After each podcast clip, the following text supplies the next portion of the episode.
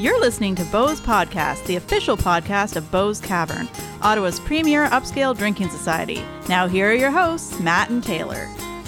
Good diddly day, mates. You're listening to Bose Podcast, the best Don Simpsons themed podcast from down under. Okay, well, we're not actually in Australia. We're in Canada, which instead of down under would make us, what, I guess up over? Yeah. I don't know. I don't know geography. And while we're just a bunch of Canucks here instead of Aussies, hey, Po Buddies and Effect, right? We are going to be talking about Australia today here on Bose Podcast, the official podcast of Bose Cavern, Ottawa's premier upscale drinking society. We're going on walkabout today through the classic episode from 1995, Bart versus Australia. So I'm your very non-Australian host, Mat Lafrance. I'm here with my equally non-Australian co-host, the unwavering, the unfaltering, Taylor Mitchell. Hey, Taylor. Hi, diddly bow, everyone.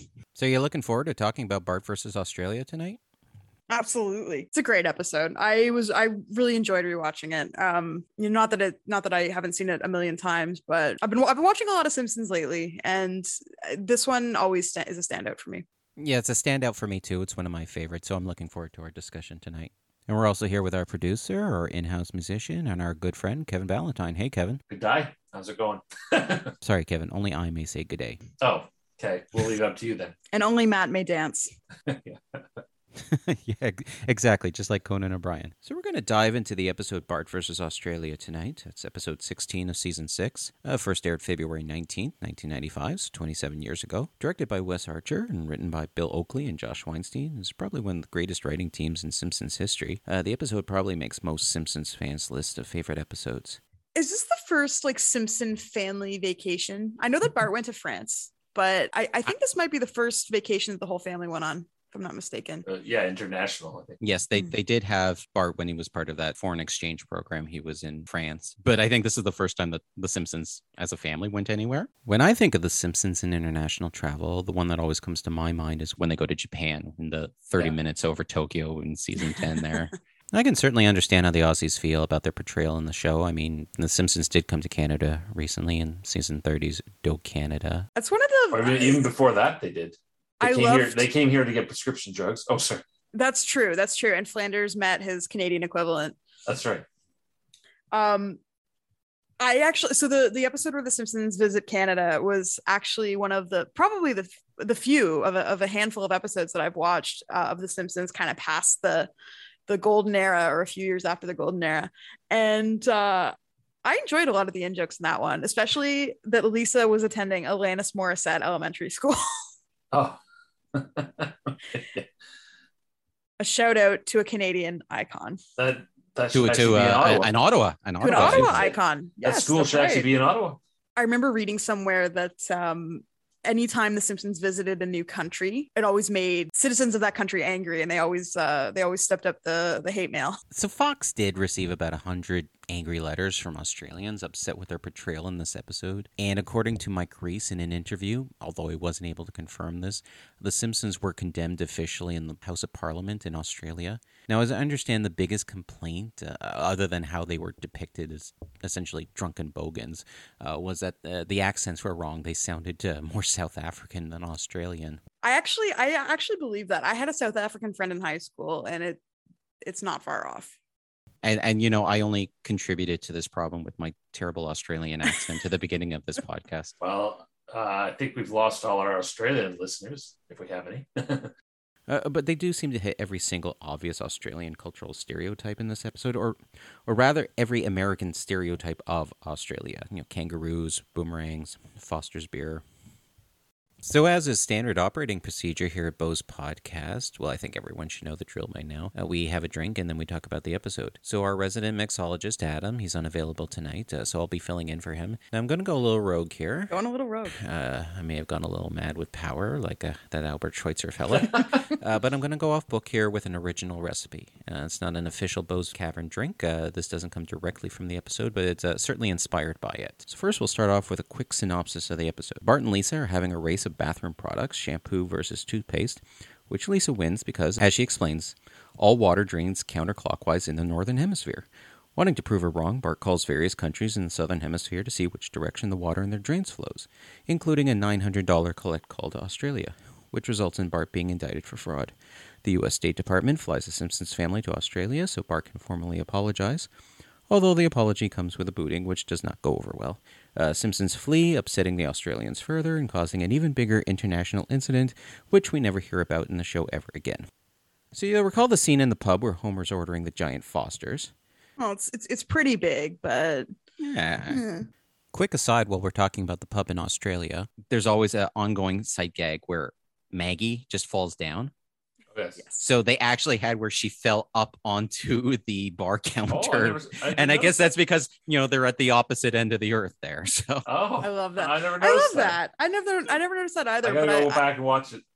I, I love Maggie moments. I, I find them to be underrated. So Yeah. I appreciate that. Okay, so back to the drink. So Homer orders the giant beer. Then Marge tries to order coffee, but the bartender thinks she wants beer. Coffee. Bay Air. Yep, that's it exactly. Well, I'm going to propose a solution to this dilemma. I- I'm going to split the difference right down the middle, and we're going to make a cocktail that is half coffee and half beer. Beautiful. Now, for this recipe, you're going to need coffee, and beer. And big surprise, right? Very creative. But not just any coffee nor any beer. For this, you'll need iced coffee and a dark beer. Now, for the coffee, you can brew a cup normally and just let that cool, but I recommend using cold brew.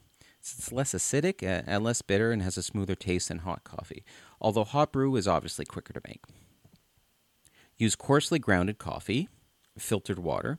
Now, I have a carafe with an infuser that I use for this. Uh, let the coffee chill for at least 12 hours uh, so that it properly infuses. Now, for the beer, I recommend a porter, although you could use a stout if that's what you prefer. Now, the difference comes down to the type of barley. Uh, a porter uses a dark malted barley, whereas a stout uses an unmalted roasted barley or uh, black malt. So, porters tend to be sweeter, they have less of a, a burnt roasted taste, and you get more of those underlying flavors like chocolate or caramel, which pairs nicely with the coffee. So, that's why I recommend a porter. So you mix the two in equal proportions. Now I personally drink my coffee black, but uh, we can always add a little splash of cream here.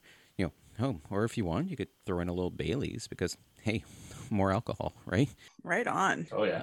That that's that's something almost akin to um to the Irish car bomb. You know, like the shot of Bailey's dropped in a pint of Guinness. Yeah, a bit like that. Although, as I recall, in Irish car bomb, uh, the shot is half Bailey's and half whiskey. Uh, so you know, if you really feel adventurous here, uh, you could always add a shot of whiskey to this drink too.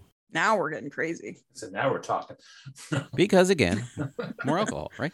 Why not? Uh, and then you mix everything together with a knife. Uh, f- for our listeners' reference, Matt is holding up a spoon right now. Yeah. So see, that's not a knife. I've seen you played knifey spoony before. so finally, instead of adding ice to this to keep it chill, I recommend that you fill an ice cube tray with iced coffee, and then you can add that. So uh, as the ice melts while you're drinking, your your drink won't become diluted with water. Right on. And there you have it, a nice, refreshing coffee beer cocktail, perfect for a hot summer day. I mean, it's not summer here in Canada, but it is in Australia right now. I was actually going to say, um, you know, it's almost perfect for a winter day because, uh, you know, really, I think that those dark beers, your stouts and your porters, really are ideal for winter. Just something about the flavors, I think, suit colder weather better. Yeah, I, I prefer a lighter beer during the summer, like a, a pilsner or a lager. Um, a, a dark beer, maybe like a Guinness during the winter. Yeah, I'm the same way. So if you're like me and you're tired of this lousy smarch weather, it feels like more of a summer cocktail, and you can try and pretend for a moment that it's summer and picture yourself in Australia. But yeah, I guess it's really a drink for all seasons, That's beautiful. I'd say so. Yeah. I agree. I agree. depending on which hemisphere you happen to be in. Depending on which direction the water in your toilet flows. And actually, that's a great segue into our discussion because I'd like to start off with that, uh, as that's one of my beefs with this episode, even though I said it's one of my favorites. So, the entire episode hinges on Lisa's explanation of why water flows down the drain in one particular direction, saying it's due to the Coriolis effect, that the direction it drains in is dependent upon which hemisphere you're located in, uh, which is completely wrong. Lisa was wrong. Yes, Lisa was wrong. And uh, because of this episode, here we are nearly 30 years later, and this myth uh, persists. So I, I'm not a science kid at all whatsoever, which I, I'm, I'm somewhat embarrassed to admit. So I always learn the Coriolis effect as the reason why if you roll a marble or something like that, it'll roll in a curve and not a straight line. So my question is, um, does water flow in the same direction in the northern hemisphere versus the southern hemisphere? Is that is that the the issue here, or is the issue that there is a difference? in the direction that it flows and that's just not because of the coriolis effect So Lisa's partially right, and the marble example you just gave is a good analogy. So the Coriolis effect refers to the inertial force that acts on an object in motion within a frame of reference that is also in motion. So it refers to the pattern of deflection. In this case, the Earth spins on its axis. The direction of the spin is different between the northern and southern hemisphere. That inertial force will affect the direction of an object in motion, but it only applies over large distances, affecting weather patterns, whirlpools, but it does not affect the direction of water flow in a drainer pipe. With a toilet, the direction of the water flow is due to the direction of the jets inside the toilet bowl. Okay. So Which means that if you had the exact same model of toilet in either the northern or the southern hemisphere, the water would flow in the exact same direction. I have a sudden urge to go flush my toilet and see what happens. but I'll I'll resist that urge for now. A little disappointing that Lisa was wrong. Stupid Lisa Science Queen. Always distress always distressing when our role model lets us down like that. So Bart was was actually right in a way because he says the water does what it wants, like me, babe. I don't think the water quite does what it wants. No, but it's what the Jets want, I guess.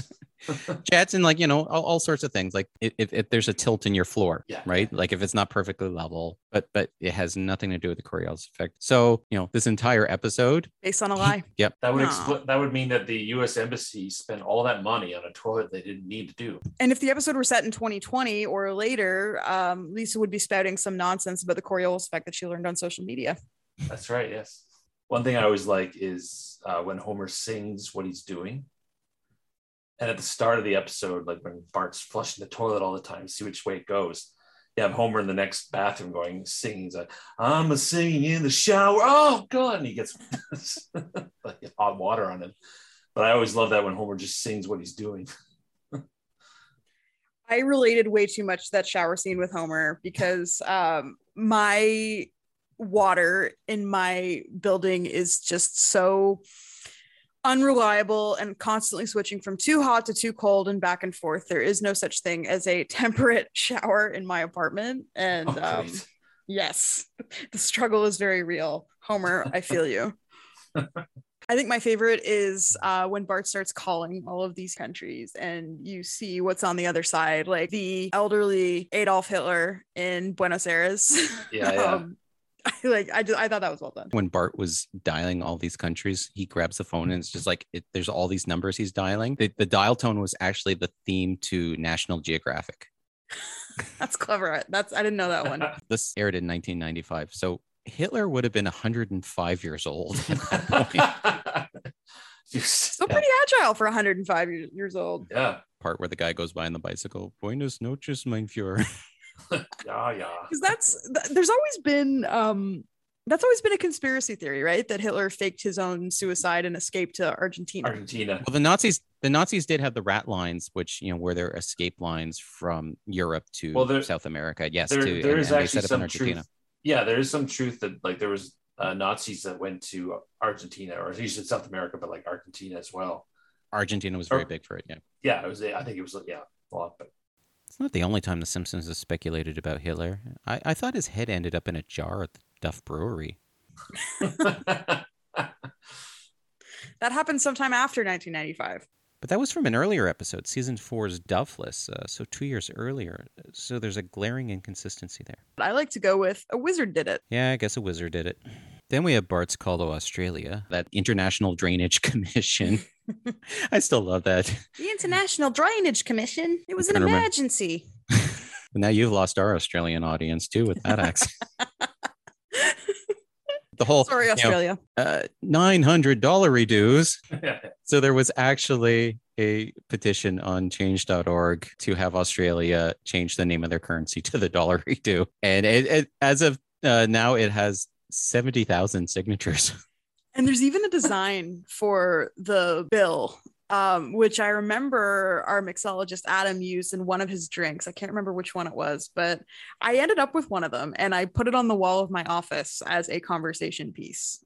and uh, back when working in an office was a thing, people always seemed to appreciate it. It had a picture of uh, Tobias's father looking frustrated. So certainly quite a lot of quotable moments in this episode. I think of the globe and uh, Lisa saying how in Rand McNally people wear hats on their feet and hamburgers eat people. Oh yeah. Definitely, definitely heard the quote um, "knifey spoony" before. Yep, knifey spoony, classic.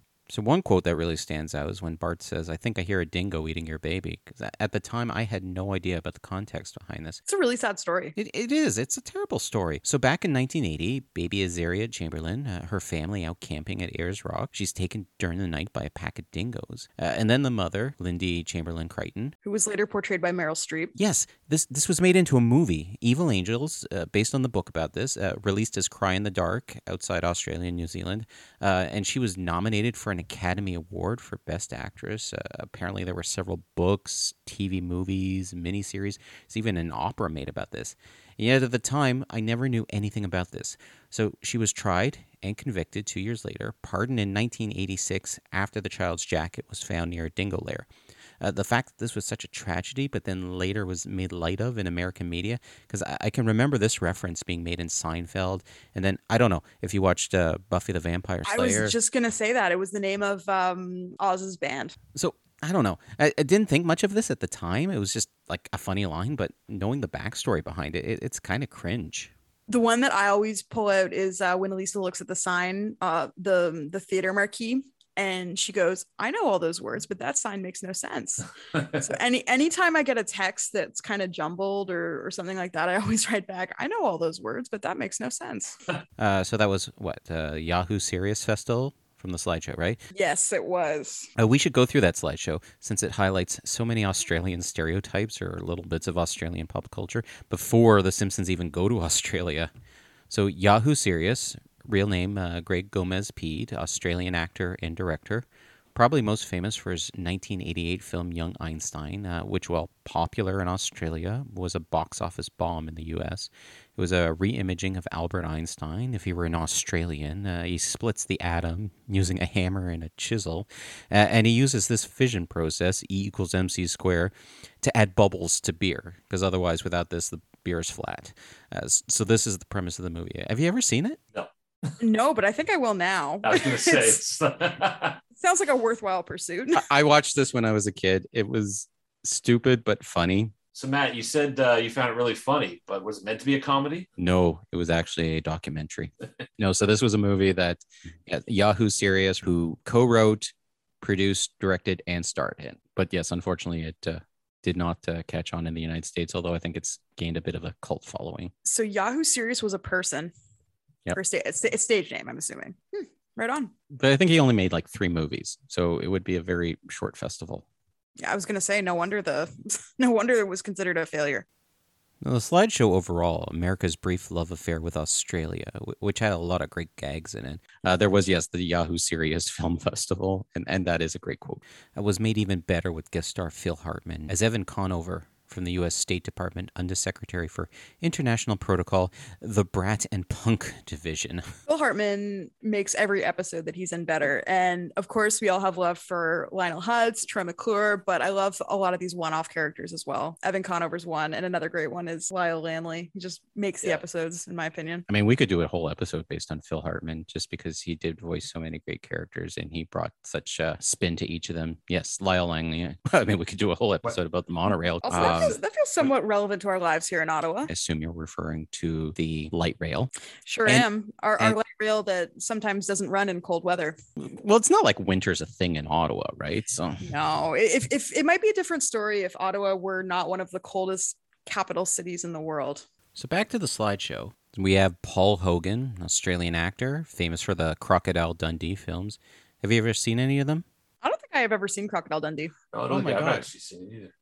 So did the whole knifey spoony thing just go over your heads then, or I knew it was a reference to that, Yeah. but I've never actually seen the movie. okay? So he's in New York. Mugger pulls a switchblade on him and says, "Hand over your wallet." Dundee just looks at him, says the line, "You call that a knife? This is a knife." And he pulls out a machete and he slashes the mugger's jacket, and then he just runs away. Oh, okay. Okay, so you guys, there's also a reference to a bidet, which yes, we see we, that's uh, we, we do Oh. know what a bidet is. well, Yes, yes. You know what a bidet is?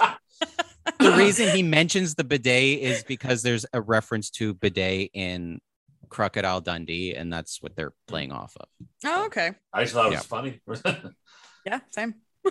Hogan also popularized the expression shrimp on the Barbie with a series of Australian tourism ads in the 80s. Oh, Interesting. As well, he was the spokesperson for Foster's beer. oh, okay. And on that topic about Foster's, probably the most glaring inaccuracy with their whole depiction of uh, Australians in this episode, everyone is drinking Foster's. I- I- It's everywhere in the episode.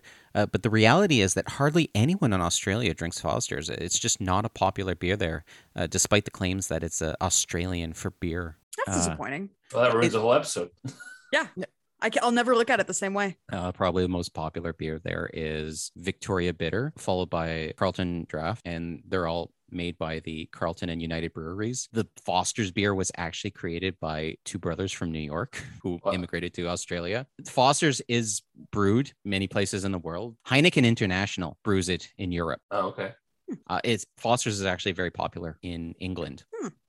In, and here in Canada, it's brewed Molson Coors Molson Hmm. Coors. but it's it's it's not a real Australian beer. And, and, and actually, in 2015, uh, there was a New Yorker who tried to sue the company on the grounds of deceptive marketing, saying uh, they were trying to trick consumers into thinking that it's an Australian beer so that they could get away with charging a premium price on it.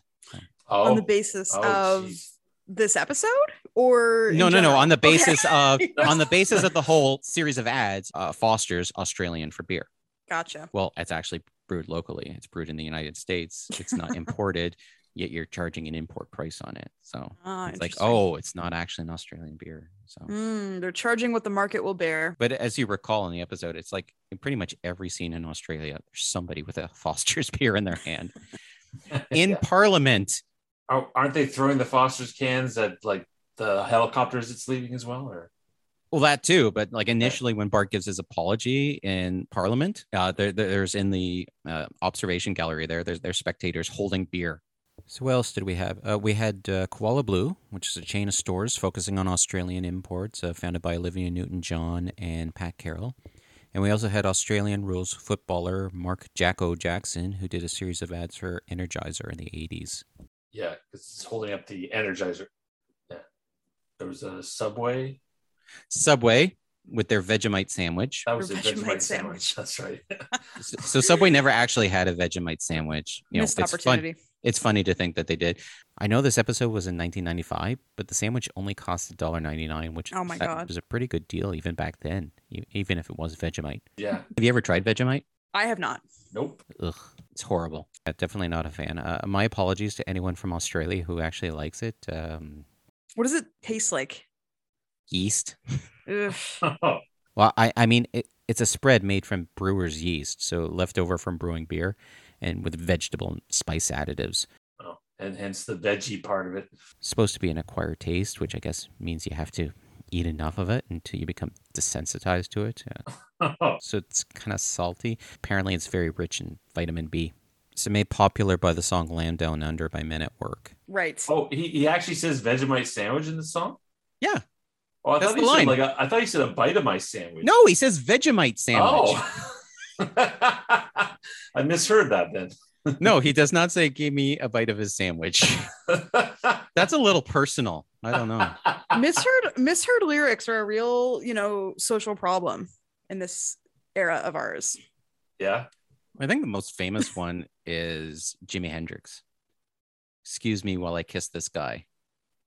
oh damn Oh, really? that just that changes everything Yeah. You never heard? Yeah, that changes me. Instead of of kiss- song. instead of kiss the sky yeah kiss this guy i have one from no rain by blind melon. And honestly i was a little bit disappointed when i learned that i had the lyrics wrong and i think that my version is better. Um all i can do is um uh, read a book to stay awake? Yes thank you. All i can do is read a book to stay awake. Um and it rips my life away. That's the actual lyric. I always thought it was all i can do is read a book to stay awake and enrich my life away. Oh.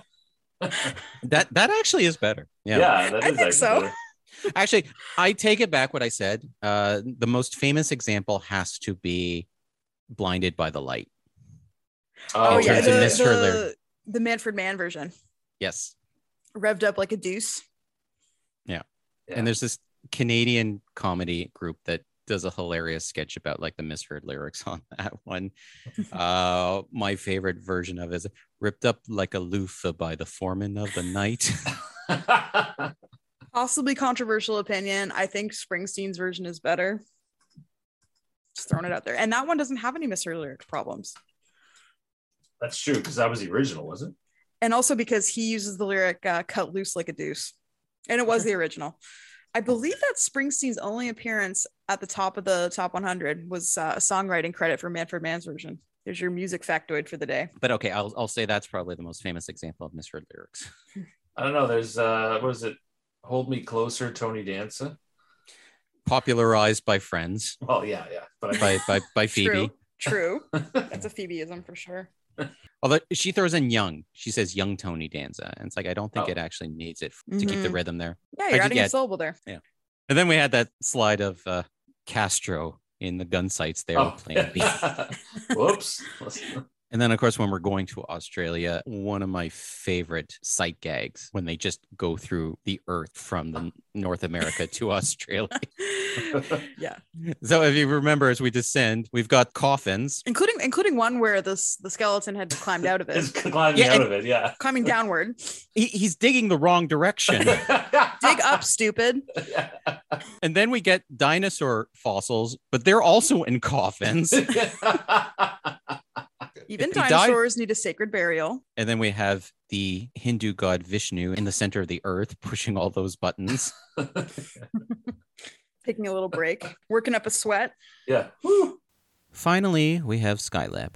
The remains of Skylab, uh, the first and only US space station, which did crash in Australia. When did that exist? So it was launched May 14th, 1973, and then it crashed July 11th, 1979. They had plans to adjust the orbit originally with the boosters from the space shuttle, but the shuttle program was delayed, and while NASA estimated that the station would remain in orbit until at least the early to mid 80s, uh, their calculations were wrong. So, higher than normal solar activity increased the temperature of the Earth's atmosphere, increasing the drag force on the station, and the orbit decayed.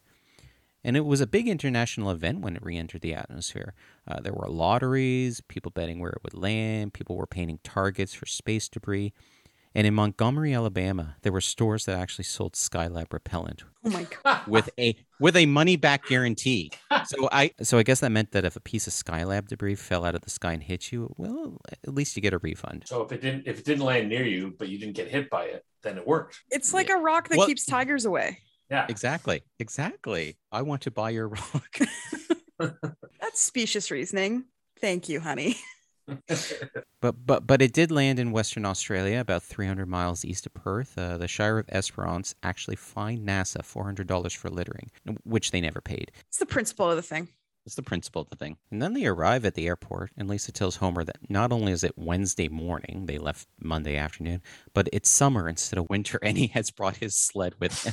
I found that very cute. That's one Is of my this- favorite moments. When they come into Australia, there's a sign that says no foreign flora or fauna, and for some reason, Bart brings a bullfrog with him. Random stowaway for uh for an international trip. Yeah, because I know when I go on a 20 hour flight across the Pacific, I want to bring a frog with me. to keep you company, I guess. That's a long flight. You need some entertainment for the plane. Yeah.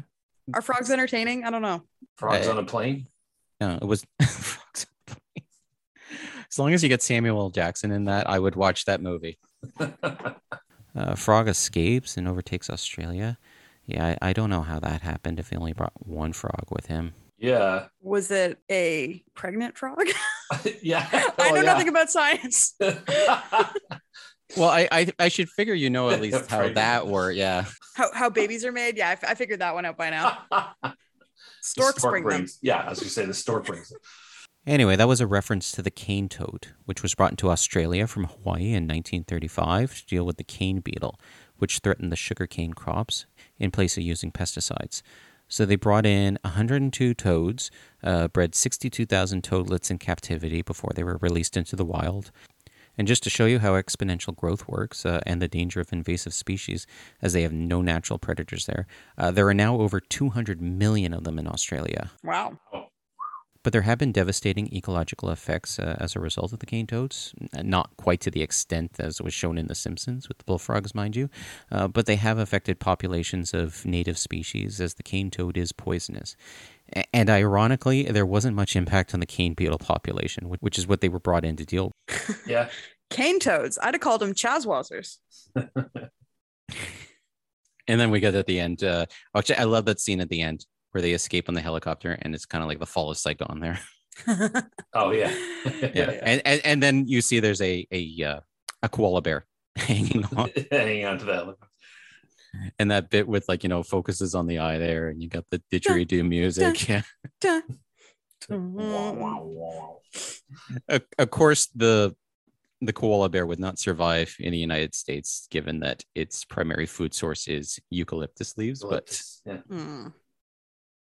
so they did highlight how Australia was founded as a, a British penal colony, and And they Yeah, highlighted wa- it with a big a, a big statue of one of Snake's uh, ancestors. So that was their first prime minister. So yes, they're, they're the, the first prime minister of Australia has a passing resemblance to Snake Jailbird. Snake jailbird. Like with a name like that, how do you end up anything other than a career criminal? Yeah. Yeah, I feel like your uh, your path has been laid out for you. I'd say so. So I guess before we wrap up, we should talk about the booting, one of Australia's proudest traditions, uh, though not really.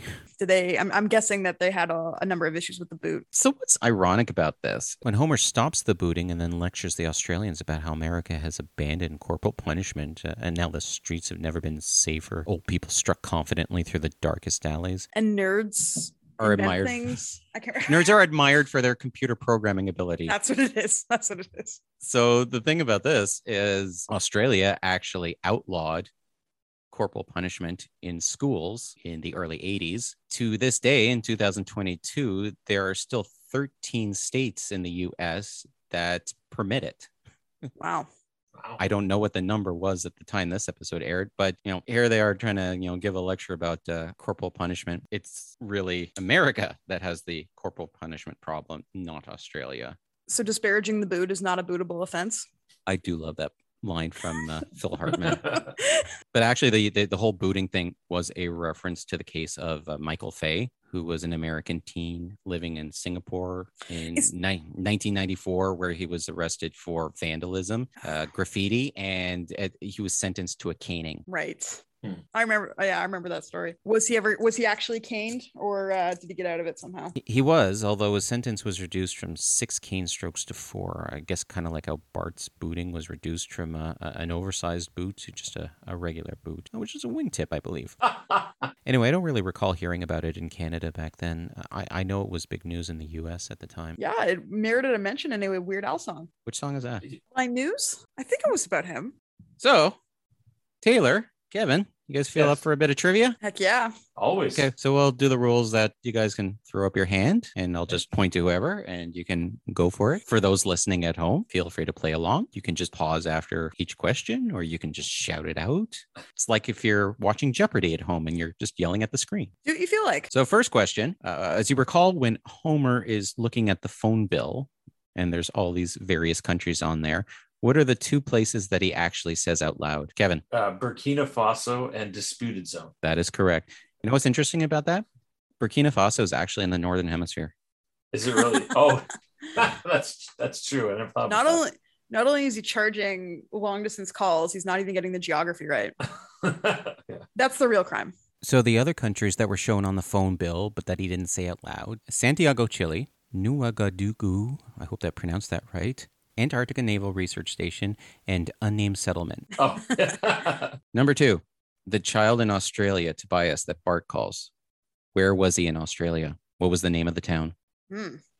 no, I don't. I just saw the episode. You just Yeah, me saw it. What's your Just excuse? We're both great, aren't we? All right, so I don't see any volunteers, so I'm just No going to assume that. No, uh, yeah. Okay, you both buzz out.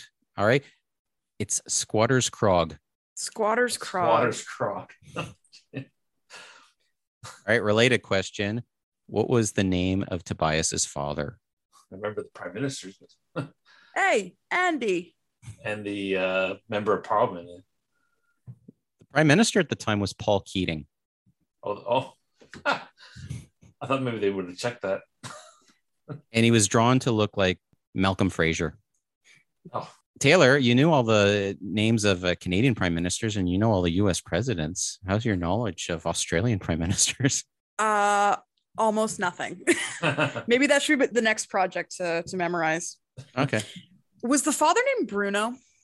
He was Bruno. oh, nice, nice. Bruno Drundridge. Oh, they actually had the last name. Okay. We don't talk about Bruno. We don't talk about Bruno. Yeah, for anyone who didn't get that, it's a reference to the song from uh, Disney's Encanto, which my kids insist on playing over and over again. Damn wiener kids. Number four, when Bart was on the phone with Tobias in Australia, what distracted him that he put the phone down? Um, Milk Milhouse came over and he told Bart that um, uh, the bakery was on fire and all of downtown smelled like cookies, Oh, and yeah. he invited There's a- him to go smell. That is exactly it. so, number five, when Homer was looking at the globe and found Australia, what was the other country he found? Taylor. Uruguay, yeah. you are gay. Now, number six, when Lisa is shopping for a souvenir, she wants to buy a didgeridoo. Marge suggests an alternative souvenir. What was it? Taylor again. Evan, you're that, slow tonight. You're I slow know. tonight, Kevin. a hat that says Pobody's Nerfict in Australia. It's and Marge clever, said just it's like her. clever. Exactly. Okay. I actually used to have a keychain that was a gift from my mom that says Pobody's Nerfict. I Oh, love it. That's so Yeah, cute. That's it's yeah. adorable. That's a good gift. So when Australia becomes overrun by bullfrogs, what was the alternative name that the teenager in the shop suggested for them? Taylor again. chazzwazzers. You remember like the, the, the shopkeeper goes, you know, he's he's got all these frogs in his arms and like they're in the lift, they're in the lorry, they're in the bone wizard, they're all over the Malanga gilded chuck. yeah. It's like, okay, lift and lorry, those are words. yeah, I looked it up. They mean nothing. I was wondering. I was wondering. I was Malanga wondering- gilded chuck means nothing. Good to know. Good to know.